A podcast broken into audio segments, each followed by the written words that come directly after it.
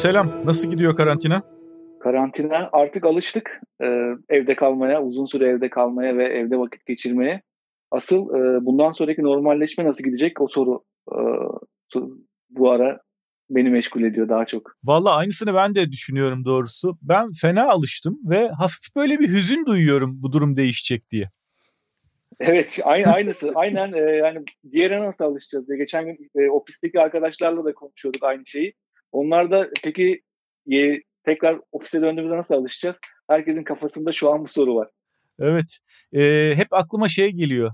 Onu sen de dinlemişsin galiba. Ece Temel Kur'an'la yaptığımız kayıt evet. geliyor. O da demişti ki e, Lübnan'a gidip de Beyrut'ta insanlarla konuşmaya hazırlandığımda biri bana şey demişti. Şimdi herkes sana geçmişteki savaştan şikayet edecek ama aldırma onlara. Onlar aslında savaşı özlüyorlar demiş biri ona. Şimdi evet. biz de galiba bu karantinada kendi kendimize ya da kısıtlı çevremizle geçirdiğimiz zamanı hafif bir bluesla, bir hüzünle, bir özlemle anacağımız zamanlarda olacak gibi hissediyorum. Evet. Katılıyorum. Peki nasıl geçti genel olarak? İki ayı geçtik değil mi? Geride bıraktık. Sen de öyle herhalde. Mart'ın ortasından biraz önce evet. belki girdin. Ne, nasıl bir şey izlenim bıraktı sende ve nasıl bir etki bıraktı? Ben e, ilk önce bir e, yeni baba olduğum için yani 3 yaşında bir kızım var. 3 yaşında 3 yıldır çocuğumla ilk defa 2 ay kesintisiz vakit geçirdim. Çünkü daha önceden tatiller oluyordu. E, tatiller bir hafta ya da iki hafta oluyordu. O arada kesintisiz görüşülebiliyordu. Onun haricinde sabah gidip akşam eve dönme şeklinde. Bir defa hayatımda ilk defa e, çocuğumla anneler tabii ki daha uzun geçirmişti doğumdan sonraki süreçte ama babalar bence ilk defa hayatlarında çocuklarla çok bu kadar uzun vakit kesintisiz vakit geçirdiler hı hı. aynı evde. E, en büyük e, en büyük deneyim bu oldu benim için. Yani hı hı. bir çocuğun 24 saatini deneyimlemek. Onun haricinde işlerim çok yoğunlaştı. İletişimci, e, reklamcıyım ben aslında. Profesyonel mesleğim reklamcılık. Hı hı. E, bu, bu, bu dönemde markaların iletişim ihtiyacı çok fazla arttı. Ve biz de evden çıkmamamıza rağmen ona yetişmeye çalıştık. E, diğer konuları yani insanların boş vakit kalıp canlarının sıkılması gibi deneyimi açıkçası yaşamadım. E, Birçok diziyi de izleyemedim televizyon dizisini. Ekmek Biraz de yapmamışsındır o zaman. Efendim? Ekmek, ekmek de yapmamışsındır o zaman. Eşi, eşim yaptı biraz ama ben öyle ekmek falan da yapamadım. Ama e, bir vaktim kalmadı daha fazla çalıştığımı düşünüyorum. Ama hmm. bu herkes için geçerli değil tabii değil ama benim için geçerli mesela. Ben çok da şikayetçi değilim. Yani sıkılmaktansa çalışmak ve anlamlı bulduğunu e, bir şey yapmak daha mantıklı. Peki şunu çok merak ediyorum. Ee, bir markaların iletişim ihtiyaçları arttı dedin. Bunu hangi biçimlerde e, bu ihtiyacı giderdiler? İkinci sorumda bunu daha sonra da sorabilirim. E, geri döndükten sonra ne olacak? Ama öncelikle şu ilk sorunun üzerine biraz konuşalım istiyorum. E, niye arttı iletişim ihtiyaçları ve bu ihtiyacı nasıl karşıladınız markalar için? E, markaların iletişim ihtiyacı aslında ürün satmaktan çok bu zor günlerde yanınızdayız demek ve bunu en güçlü şekilde deyip insanlara bunu hissettirmek için arttı. Yani bu hiçbir marka, yani çoğu marka, işini bilen markaların hiçbirisi bu, bu dönemde ben daha fazla ürün satayım, ben bunu fırsata çevireyim gibi bir e, arayışa girmedi. E, daha çok e, sizin yanınızdayız. Bu zor günlerde sosyal sorumluluğumuzu üstleniyoruz. İşte şu kadar şuraya yardım yaptık. Sosyal sorumluluk olarak işte e, koliler hazırladık. Gıda kolilerini çalışamayan insanlara gönderdik. Bunların iletişimi çok fazla arttı. Ve daha çok insanlara e, şeyden çok e, kar odaklı iletişimden çok bir şey sizi anlıyoruz odaklı, e, anlama odaklı, bir anlam yaratma odaklı iletişim ihtiyacı arttı ve bu yüzden çok çaba sarf ettik. Daha çok e, bir sosyal sorumluluk duyurmaya çalıştık. E, bu yönden arttı. Bir de ben bu dönemde markaların reklamcılığın ilk yıllarına yani asıllarına rücu ettiklerini düşünüyorum. Bizim bu şu anda televizyonlarda izlediğimiz kuşak reklamları 30 saniye 40 saniye aralarda çıkan reklamlar vardır ya. Hı hı. Yani yayın biter. Arada 30 saniye reklamlardan oluşan bir kuşak gider. Ondan sonra tekrar yayın devam eder. Aslında reklamcılığın ilk yıllarında bu böyle değildi. Özellikle radyoda, bu Amerika'da NBC'nin çok e, güçlü olduğu radyo yıllarında e, markalar bir programın sponsoru olurlardı. Bir eğlenceli bir içeriğin sponsoru olurlardı. O içeriğin başında markanın ismini duyardık. Sizin için bu marka hazırladı denirdi.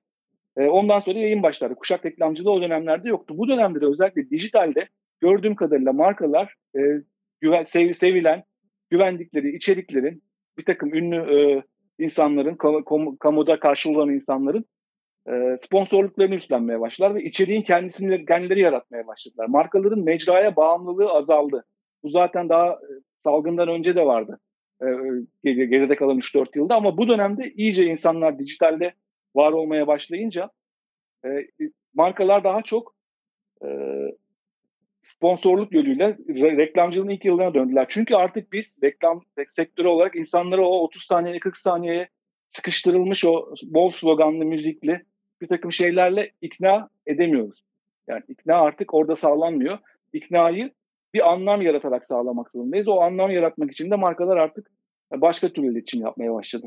Hı hı. Bunda bir, tabii şunun da etkisi var herhalde. Şu dönemde hiçbir şekilde prodüksiyon yapılamadığı için evet. o prodüksiyon olabildiğince basit ve içeriye yüklenerek ve hali hı. hazırda birilerin sunduğu içeriye yüklenilerek e, evet. gerçekleştirilmiş oldu. Yani birilerinin canlı yayınları, e, işte podcastleri ya da YouTube videoları e, bunlara yöneldi markalar ve e, güvenilir buldukları kişiler e, şimdi evet. bu alanda da aslında çok fazla e, influencer diyelim ya da işte kamuoyunu etkileme e, in, özelliği olan insanlar, liderlik yapma özelliği olan insanlar, çeşitli kategorilere ayıracak olursak bunları çok fazla insan var ama e, her biri aynı ölçüde güvenilir değil herhalde değil mi? Çünkü bazıları evet. da mayın gibi yani ne zaman ne yapacağını bilmiyorsun. Elde patlayabilir. Elde patlayabilir. O, e, reklamda ünlü kullanımında da öyledir. Bir reklam çıkarsınız bir ünlüyle. E, çok güzel bir kurguya oturtursunuz onu. Ama ertesi gün e, atıyorum uyuşturucuyla yakalanır. Hı hı. Bir anda sizin bütün e, reklamınız çöpe gider. Burada da aynı e, aynı risk var. Markalar da şu anda e, tüketicinin yeni bir haliyle tanıştılar aslında. Üretketici hali o. Yani tüketici artık hem üretici özellikle dijital medyada yani sadece dijital medyada üretketici diye bir yeni kavram var. Bunu da e, Christian Fuchs dijital emek e, üzerine yaptığı çalışmalarda anar bu tanımı. Biz artık üretici bir e, şeyle karşı karşıyayız. İletişim hedef kitlesiyle karşı karşıyayız. Buna göre adımlar atmak zorundayız. O da işte bu e, insanlarla kurulan işbirlikleri ve insanların diyalogların arasına girip onu doğal olarak giydirme arayışı da buradan çıkıyor. Bu üretici pozisyondan çıkıyor. Hı hı. Peki evet. e, bunun kalıcı etkileri olacak mı? Yani her alanda bunu merak ediyoruz e, hayatımız nasıl dönüşecek dönüşecek mi diye ama reklamda sence bu görülecek mi? Bu dijital platformlardaki marka sponsorlukları e, ya da buralara daha fazla yüklenmesi ki bu zaten bir trendti. E, hızlanarak evet. sürecek mi sence? bir, bir günden bir güne değişmeyecek ama bence bunun etkisini gördü, herkes gördü, bütün markalar gördü ve buraya doğru hızlıca bir gidiş olacak bence. Hı hı şeyde e, reklamcılık alanında. Çünkü o dev prodüksiyonlar, pahalı prodüksiyonlar şu anda e, aynısını çok daha farklı şeylerle de yapılabildiği görünce ki özellikle şeyde e, bu dönemde bu iki aylık süreç içerisinde yaşlıların da dijital medya kullanma alışkanlığı arttı. Yani Birçok kişi e, anneler babalar bile Zoom açmayı öğrendi. Yani bizim annelerimiz babalarımızdan bahsediyorum. Biz de anne babayız da daha yaşlı 65 e, yaş üzerinin kitle bile öğrendi. O yüzden e, buraya doğru gidiş gidecek. Belki o büyük prodüksiyonlar senede 4 defa 5 defa yapılıyorsa senede bir defa yapılabilir hale gelecek diye tahmin ediyorum ben. Dijital dönüşümü hızlandırdı aslında bu pandemi. Evet. Ama bir ilginç bir başka bir veri bugün okuduğum bir raporda gördüm. E, medya planlama uzmanı Burcu Ertan Metin hazırlamış. Özellikle haber tüketimi için TV'ye yönelim var. Dijitalden ziyade. Sebebi Bunun belli da, mi peki? Hı. Bunun da medya planlamacıların yorumu ve rakamlardan aldıkları e, dijital medyadaki bilgi kirliliği hı hı. ve e, daha önce dijital medya kullanmayanların bu bilgi kirliliğinin içerisinde mücadele edememesi hı hı. ve alıştıkları televizyonu hatırlayıp yeniden burada e, en azından daha doğrulanmıştır diye dönüşü var. Yani dijital medyadaki bilgi kirliliği önümüzde burada özellikle haber medyası için ciddi bir sorun olarak yeniden çıkıyor. Ee, işte doğrulama platformlarının öneminin artacağı görülebiliyor ve insanlara dijital medyada doğru habere nasıl ulaşılacağı hakkındaki bilgilendirmelerin önemi artıyor. Çünkü insanlar televizyona dönmüş. Bunu da medya planlamacılar şuradan anlıyor. Yine Burcu Ertan Metin'in raporunda var. Diyorlar ki e, akşam olduğunda eğlenceli içerik aradıklarında e, Google streamingler artıyor. Streaming yayın arayışları artıyor. Hı hı. Yani şey eğlenceyi internette arıyor. Hı hı. Haberde e, yeniden televizyonda hangi haber kanalına güveniyorsa kendi meşrebinde e, oraya dönüyor. Tam da böyle özetleyecektim. Yani eğlenmek için internet, haber almak için bildiğin televizyon evet. mecrasını kullanıyor. Evet. evet. insanlar. Peki sen e, reklamcılık e, yapıyorsun, profesyonel işin bu ama aynı evet. zamanda bilmeyenler için söyleyeyim Bir Gün Gazetesi'nde e, her hafta medya ve iletişim üzerine yazılar da yazıyorsun.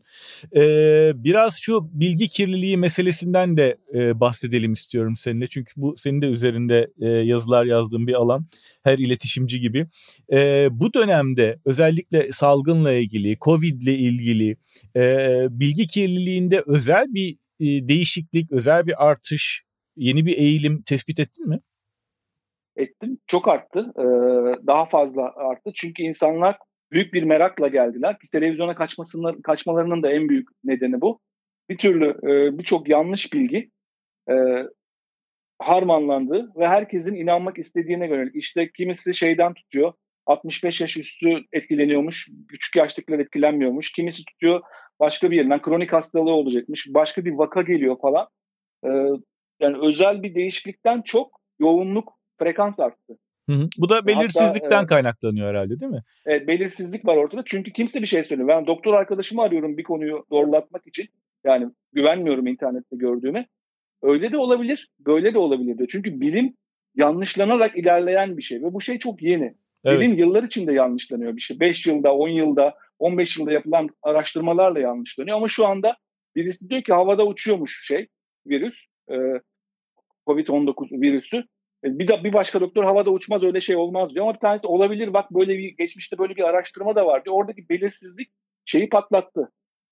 Ee, yalan ve yalan, yalan ya da yanıltıcı haberi. haberi. Evet.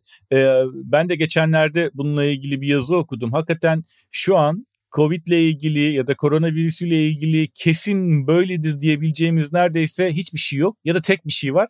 Elleri yıkamak iyi geliyor. Onun dışında hastalığın semptomları, tedavisi, nasıl korunulacağı ile ilgili %100 doğru e, kesin bilimsel anlamda e, bilgi diyebileceğimiz hiçbir şey yok. Yani az önce verdiğin örnek gibi virüs havada asılı kalıyor mu?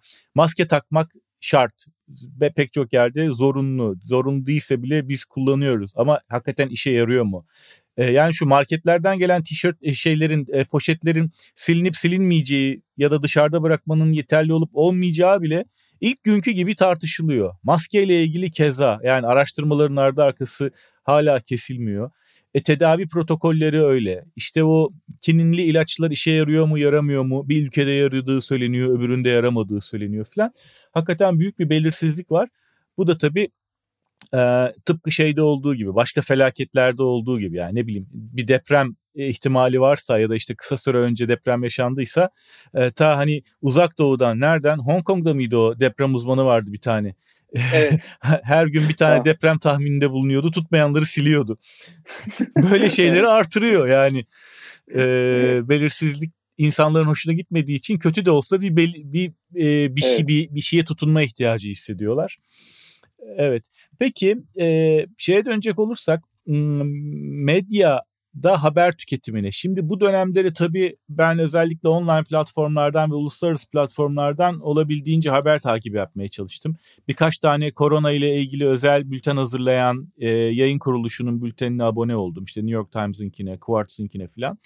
E, ve bu arada gördüm ki paralı olan pek çok içerik e, parasız hale getirilmiş. Ya tamamen açmışlar ya hastalıkla ilgili e, içerikleri parasız hale getirmişler. Sağlıkla ilgili içerikleri.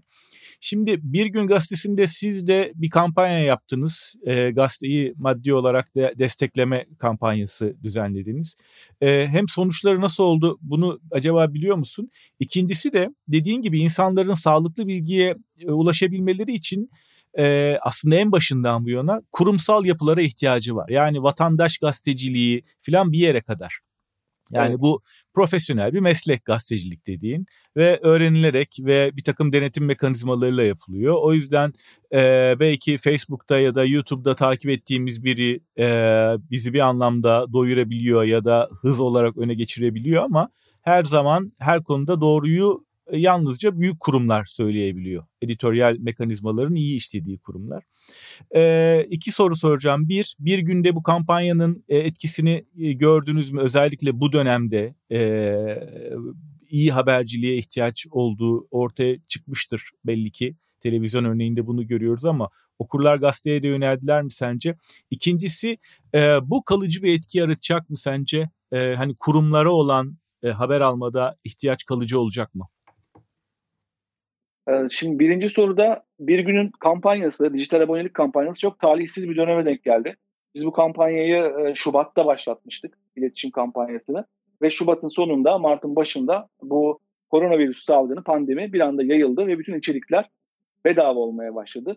Bir gün gazetesi de özellikle sokağa çıkma sınırlamasının olduğu hafta sonlarında e, okurlarını yalnız bırakmamak için gazeteye, basılı gazeteye ulaşamayan özellikle e, ileri yaştaki okurlarını yalnız bırakmamak için PDF'leri bedavaya açtı internette. Açmak zorunda kaldı ya da e, okurlarına e, destek olmak zorunda kaldı. O da kendi sosyal sorumluluğunu üstlendi. Bu nedenle bizim bence rakamları almadım. E, özellikle dijital abonelik rakamlarını. Ama bizim bu konu art, artmadığını düşünüyorum aboneliğin. Ya da çok az arttığını e, düşünüyorum. Çünkü insanlar e, özel bir dönem girdi. E, ama bu dönemden sonra insanların habere olan ihtiyaçlarını anlayacaklar mı dersen e, bence yavaş yavaş anlayacaklar. Batı'da anladılar zaten. Batı'da abonelik rakamları hızla yükselmeye başladı. E, Birçok yayın e, kendini artık abonelik üzerinden şey yapmaya başladı, çevirmeye başladı.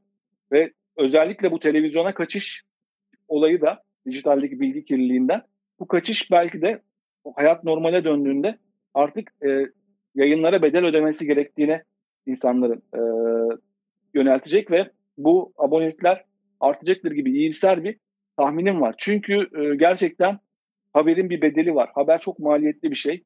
Tarafsızlığın da bir bedeli var ve me- basın tarihinde zaten tarafsızlık, nesnel habercilik bedelinin ödenmesiyle doğmuş.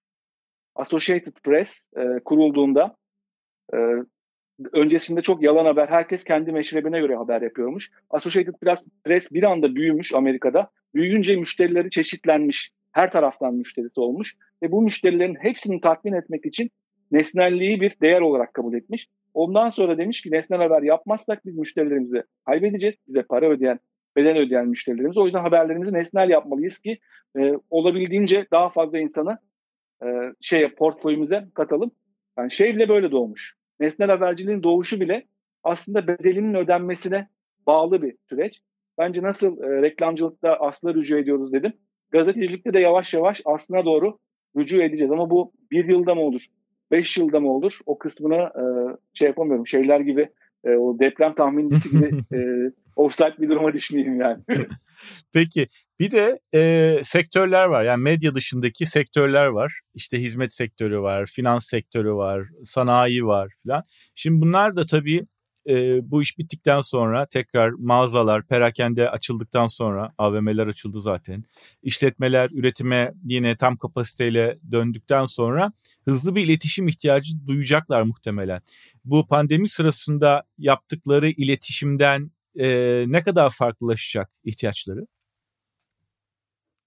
Pandemi sırasında yaptıkları iletişim daha çok sosyal sorumlulukta artık kendilerini toparlamak için biraz daha e, eski tür satışa yönelik reklamlarını arttıracaklardır. Bir defa en büyük fark bu olacak. Ama bir yandan da özellikle gıda sektörü gibi sektörlerde e, hijyene verilen önemi tekrar tekrar anlatmaları gerekecek.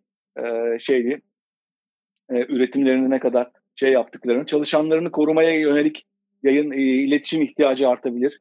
Çünkü birçok çalışan da risk altında çalışacak bir süre en azından e, pandeminin etkileri tamamen gidene kadar. Ee, ama dediğim gibi ben büyük prodüksiyonların eskisinden daha az olacağını düşünüyorum ve bizim beyaz yakalı sektörde özellikle e, toplantı hastalığı diye bir hastalık vardır. Benim hiç sevmediğim. E, bazen İstanbul'un bir ucundan bir ucuna bir toplantı için gitmek zorunda kaldığımız ve bütün bir günü sadece yarım saatlik 40 dakikalık bir toplantı için harcadığımız günler vardı. Onun özellikle çalışma biçiminde, iletişim açısından değil de çalışma biçiminde onun artık azalacağını ve insanların ellerinde tuttukları e, aşağı yukarı 5 bin liradan başlayıp 15 bin lira kadar, kadar giden akıllı telefonların ne kadar büyük işe yaradığını gördüklerini umut ediyorum. Ve bu bizim toplantıları artık evimizde ya da ofisimizin bir köşesinde dünyanın her yeriyle yapabildiğimizi anlamalarını şey. Yani zaten bu telekonferans programları, Zoom'lar, e, diğer programlar e, şey için öncesinde de vardı pandeminin öncesinde ama hiçbirimiz kullanmıyorduk. Elimizdeki potansiyeli kesinlikle fark etmemişiz. Bütün sektörler bence bu potansiyeli bir defa daha şey yapacak. Mesela biz geçen gün e, ofisimizin kirası üzerine konuşuyorduk. Yani bu kadar kirayı boşa mı veriyormuşuz hı diye. Hı hı. Daha küçük bir yerde, yerde de idare büyük, edebilirsiniz yani. E, büyük iş yerleri e, bunu e, şey yapabilir. Bunu tartışa tartışıp e, bu tarz mecraları. Çünkü e, şeyde e, uluslararası birçok şirkette şöyle bir uygulama vardı. E, haftada 3 gün çalışıyorsa 2 gün home office veriyordu ya da haftada 4 gün çalışıyorsa 1 gün home office veriyordu ve böyle bir verimlilik sağlıyordu. Bu daha da yaygınlaşacaktır diye düşünüyorum. Ofisleri küçülterek. Evet, yani ofisleri küç e, yüz ölçümünü küçülterek çalışanların her an her hepsinin aynı anda gelmesi değil, açık ofis sisteminde birkaç gün evde, birkaç gün iş yerinde özellikle beyaz yakalı sektörde bu dönüşüm hızla olacaktır diye bir tahminim var. Evet bakalım plazalar bu durumdan hakikaten nasıl etkilenecek ben de çok merak ediyorum. Plazalar, plazakita çalışma kültürü e, bunlar kaçınılmaz olarak e, etkilenecek gibi geliyor.